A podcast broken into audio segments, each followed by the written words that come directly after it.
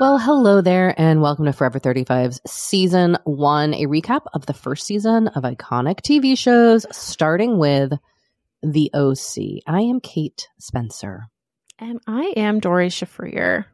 And this is a Patreon exclusive episode. You can join our Patreon at patreon.com slash forever 35, where you can hear this episode in full and join our discussion on our Discord message board all about the OC. Mm. Because what isn't happening in Newport Beach these days? There's so much going on. These people, these people are horny. These people are mixing it up with troublemakers. Nothing changes. So, Doree, previously on the last episode we watched, it was New Year's Eve. Marissa was kind of not flirting with this new guy, Oliver, who she met at therapy, but like befriending him in a way that was making Ryan jealous. Yep. And after she told Ryan she loved him, Ryan just said thank you, and their relationship was a little not on the rocks, but maybe on There the pebbles. Yeah, Yeah. there was a little strain, but he ran over to Oliver's New Year's Eve party and kissed Marissa, and all was well. And then we also saw Kirsten's sister Hailey show up after two years away to throw a house party, and Seth and Anna Stern officially got together. That's where we Yeah, left off. baby.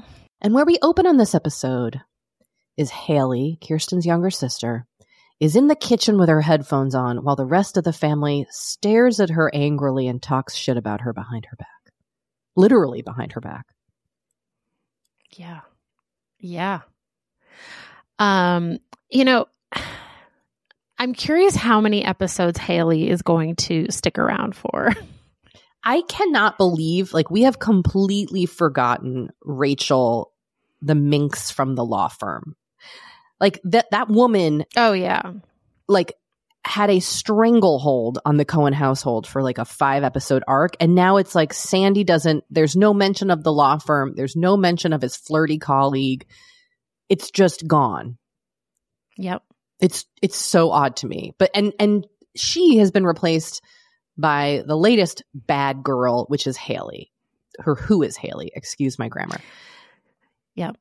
And Hailey is literally eating all the bagels in the house. Sandy is She's eating them out of about it. house and home. Yeah. And he's salty because he wants his salt bagels. Yeah, and she she's bagels. basically drunk all the orange juice. Ryan tries to pour himself a glass of orange juice and there's like barely any left. Everyone is annoyed at Hailey. Everyone's annoyed. They all stare at her while she sort of like obliviously reads the newspaper, the print newspaper. I think also did, did they all want that section of the newspaper? Like, is that also what they were mad about? She took the good section. She took like the arts and leisure Oh. section. There was no reference to that, but that's entirely possible. So they're all like annoyed. And then Seth goes to the pool house to complain that he doesn't get to hang out with Ryan anymore, that they never get like one on one bro time anymore because Ryan is just always there, is always with Marissa. In fact, Seth comes into the pool house and is like, Is Marissa here? Even though it's one room, it's obvious she's not there. And it's like eight in the morning on a school day. Yeah. Like, why would she be there? But okay, Seth. He's so.